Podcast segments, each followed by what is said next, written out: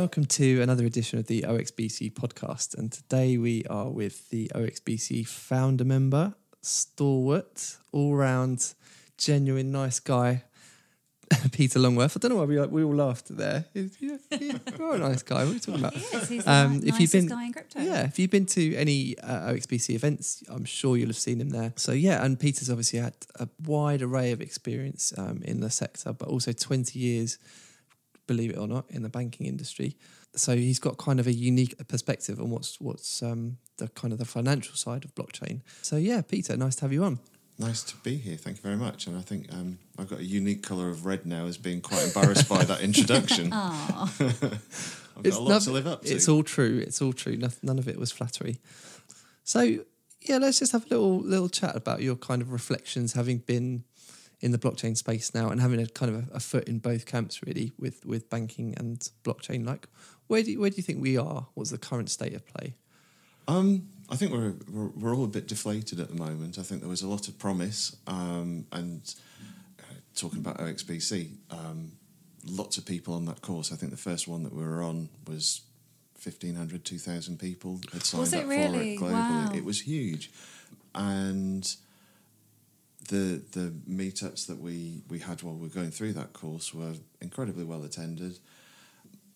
The the the sort of numbers, and I think people rightly so, you know, were, were quite invested in doing something here and, and perhaps the promise of what was going to come and what I still believe is going to come, but it's just going to take a lot longer, um, has meant that a lot of people have uh, perhaps moved on, um, different interests or, or just not interested. Yeah, So, and I think this is just, just generally when you look at what's going on in the market. I still believe there's a lot of people building things in um, in stealth or, or working on projects and solutions. Um, but but yeah, it's a lot less shouty than it than it was two years ago. Um, but I think that's a good thing because I think now people are being more realistic. The hype's left, um, and I think people are, are, are looking at it from the benefits that it will bring. Um, and, and again, from a banking background, I think we've spoken about this before. Mm. There's there's huge promise, um, but it's going from where we are now to that end state, and it's not going to be an overnight change.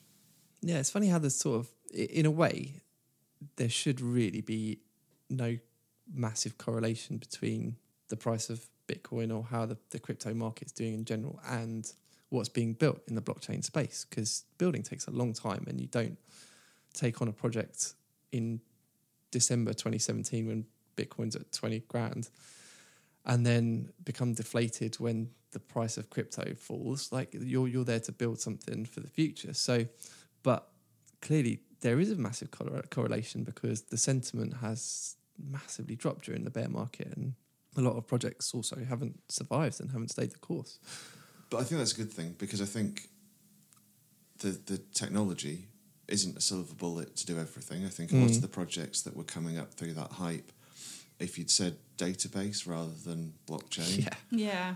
you know, why why blockchain? Mm. And I think Yeah. we've all Just said for that the before. sake of it, because it's the because we can raise some money out of it. Yeah, yeah, yeah. Um, but actually, if if that was the right thing to build, why weren't you building that two years ago using a database and having you hundreds of millions of users and, and yeah retired by then because you've exited? um, so so I think I think it's it, it is actually a good thing. Um, I do think that the problem with that period of time where there was all of the hype and um, excitement and then a crash has probably negatively affected the industry as well. I sound very negative today, but um, but that then when you're talking to institutions and and um, serious industry players, they have this idea that it is a bit of a, a scam. There's negative connotations to certainly tokens, um, digital securities, blockchain in some ways. Um, it, it, it's been tarnished a bit. Yeah. Uh, and I think now, while people are working on good projects um, that are talking to industry players, that are starting to do proof of concepts and, and, and working with this technology, when people can start to see the benefits and why you should use blockchain, it'll start to flourish again, but for the right reasons, because you don't need tokens.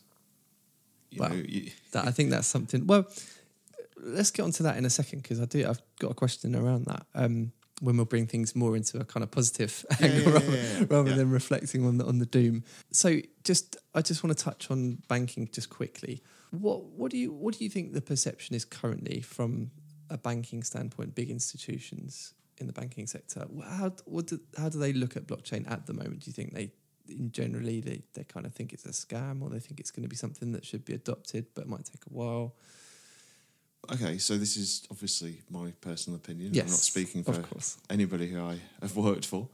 I think at the moment there's too much regulatory uncertainty. There is a, a reputational risk, and equally, I don't believe any of the big institutions are going to be or want to be a first mover. interesting Um, because if you're going to spend all of that, invest all of that money and time into um, building a solution, and somebody takes a different solution, you know, you, you're in there first, and you're Yeah. in for a lot of money, yeah um, and everybody else has gone with a different consortium. I think there's there's very much a, a watching brief around um, a bank's direction, around the regulator's direction, and the industry, and hundred percent. I think that there's a lot of interest there. Um, we went to a, a conference a little while ago, and somebody had said a year ago CEOs were sat back, not interested, and he said now CEOs are sat forwards, they're interested, um, but there's still that education, there's still the that's progress um, though. But but absolutely no, there is there is complete progress, and you look at what it offers, um, what the technology offers, especially within say a trading environment, and and there are companies out there that we've been talking to that have the brightest minds building incredible solutions that will revolutionize lots of lots of, lots of good words now we're going Yeah. positive um, but but that will not only remove a lot of efficiencies and I think sorry one of the other things on, on a bank's point of view is a little bit of a, a worry of what's my relevance but but there is Yeah. a relevance because you still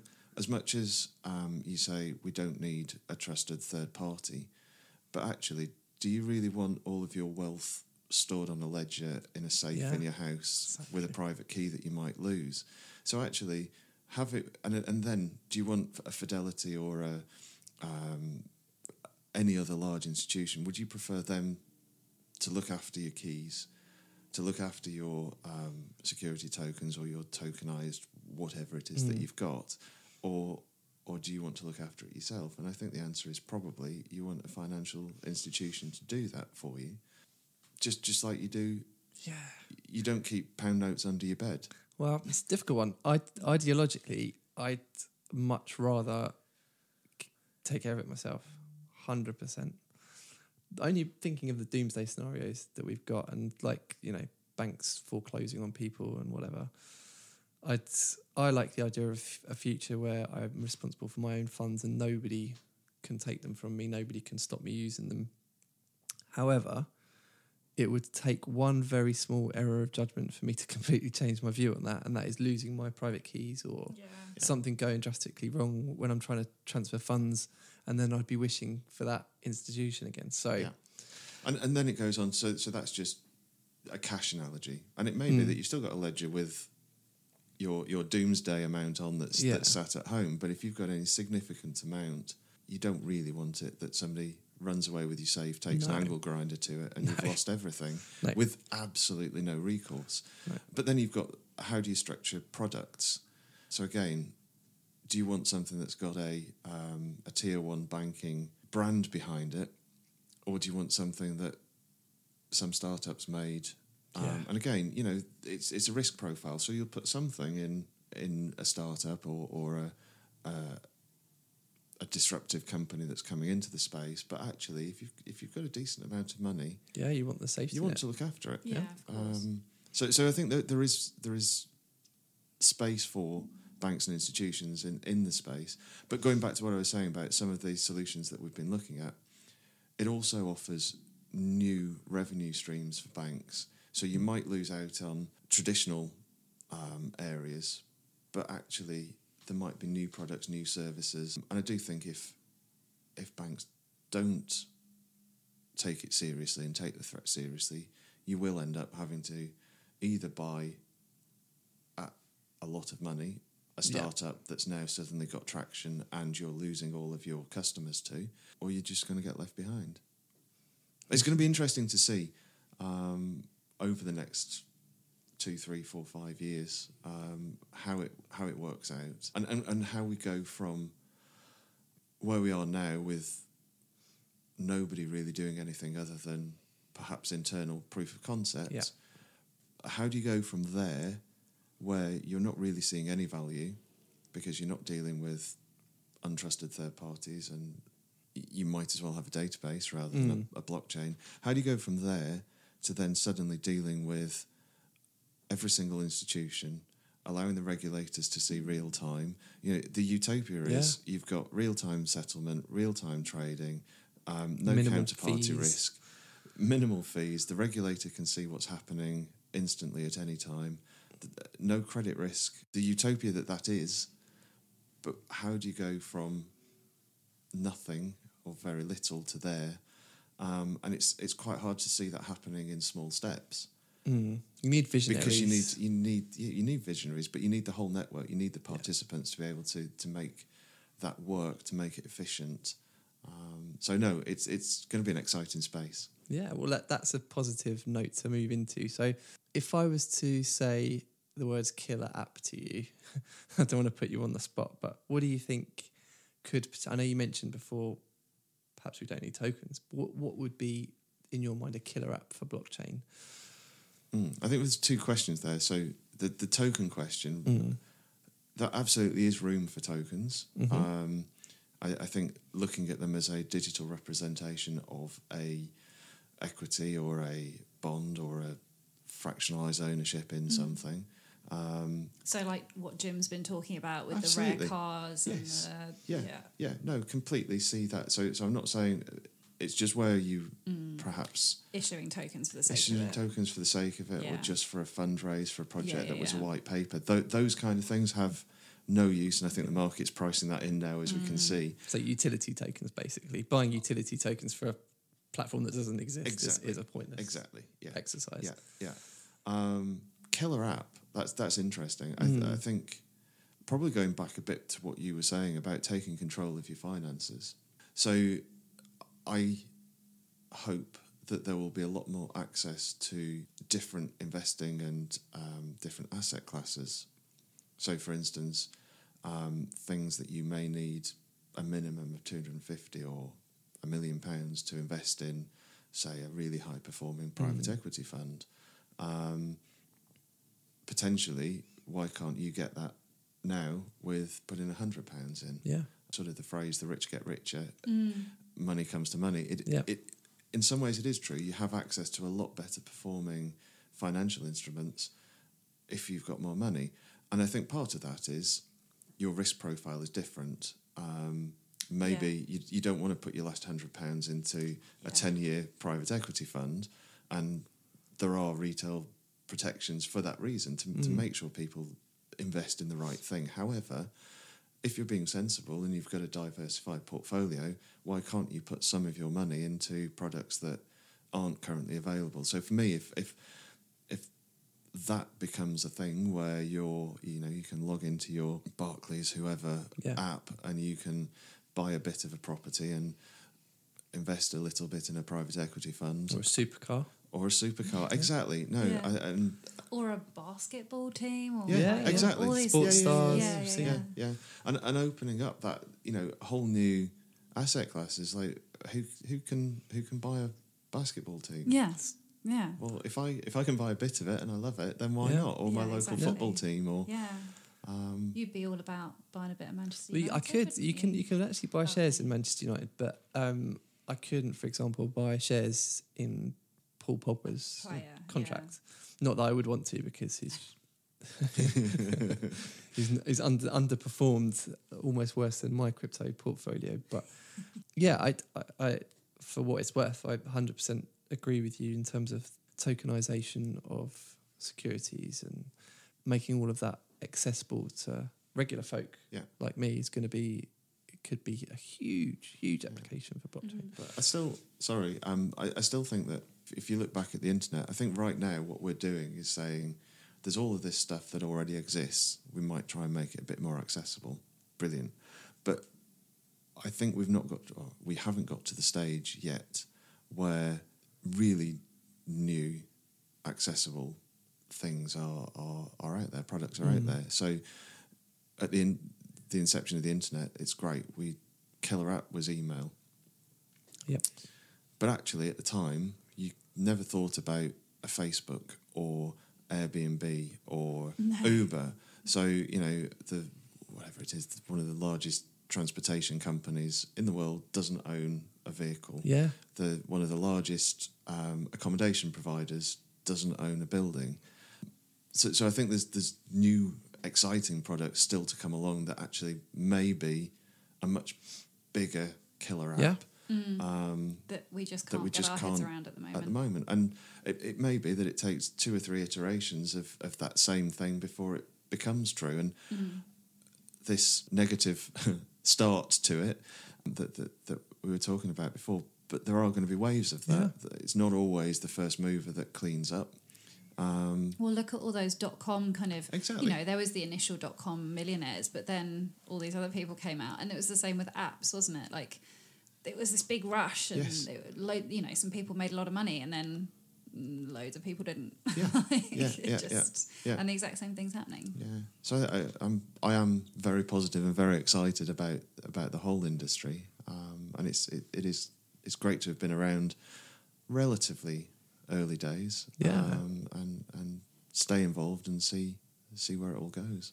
So, who have you seen on your travels and out and about that you, you're particularly impressed with in terms of the success that they've actually had in blockchain so far, relative, relatively speaking? On sort of smaller projects Yeah, or, or larger projects, that you've um, you've encountered that you know, because like we we've seen a lot of projects have sort of struggled or finished or closed, and yeah, there's some that are kind of just steadily growing and steadily um, doing what they said they were going to do.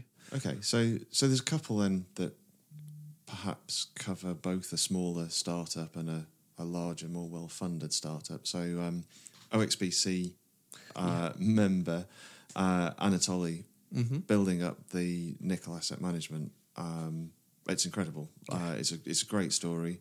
It's it, it it actually is pushing the bounds of the financial industry at the moment. So actually having a, a, a crypto hedge fund, FCA regulated, um, and and now putting out new products. Yep. And again, you couldn't meet a nicer guy No. uh, in, in in the space as well, and he's got plenty of time to talk people through what he's done and how he's done it. But um, no, th- th- that is very impressive. And then perhaps on a larger um, project is uh, Securitize. So the platform that they are building, they are working with quite a lot of large organisations, and it is something going back to that trading um, between banks. I think it is something like a Securitize, whether it is Securitize or not, but that kind of platform um, and the level that they're aiming their technology at is probably going to be a bit of the catalyst for all of the banks joining our network and starting to trade. Um, but uh, again, you know, th- there's lots of moving parts that, that still need to come together to make that work. So, for instance, uh, Jim with Merge, Yeah. um, regulated secondary exchanges. We need those. Um, otherwise, as as good as it is to have a network in place, if you can't trade these Yeah. um, No liquidity. these Where you items gonna, or there's no liquidity, Yeah. then it is one of those brilliant ideas, but the use case isn't fully formed. So yeah, no, but but there's there's so many to mention. so it's not all doom and gloom, is what it's, we're saying. it's not all No. doom and gloom. It's, Fantastic. Um, so yeah, just finally, we always offer the opportunity to our OXBC guests um, to let us know if there's anyone, not necessarily an individual or a company, but anyone within the OXBC network that you would particularly like or have an interest in catching up with? I think I do keep in touch with quite a lot of the people within You're a within this. social I see you almost more than I see Katie. So She li- I live with her. Wow. Yeah, I think I think most of most of the, the projects that, that certainly are um, talking about what they're doing um, and, and that, that I'm aware of, I've spent some time with Yeah. the founders and the, the the people who are making those projects work. Probably from a, a personal interest would be the Curio project. Ah, Um, yes. I've always loved cars. Yep. I I raced cars for a little while in, Did in my you? past. I didn't yeah. know that. Um, and uh, no, I, I really do have a passion for cars. And Wow. what he's doing is very interesting. And I think his background also came from curating and looking after a, a large collection of cars for for people. Um, so yeah, So Ray, the gauntlet's give me been- a call. Gauntlet's been thrown down. Um, and people can get in touch with you through LinkedIn, Peter Longworth. Yes, Uh, yep. or is that the best Block way? Logic on Block Twitter. Um, yeah, At the absolutely. block, at the block, Yes. at the block logic. If I That's can right. spit my words out. Yeah, Okay. yeah, yeah. Cool. Well, thank you so much for uh, thank for your time and coming on the show. It's been a great Oh, pleasure to catch up with you again, Yeah, thank and you. I'm sure we'll see you in the near future. Certainly will. Amazing. Thank you.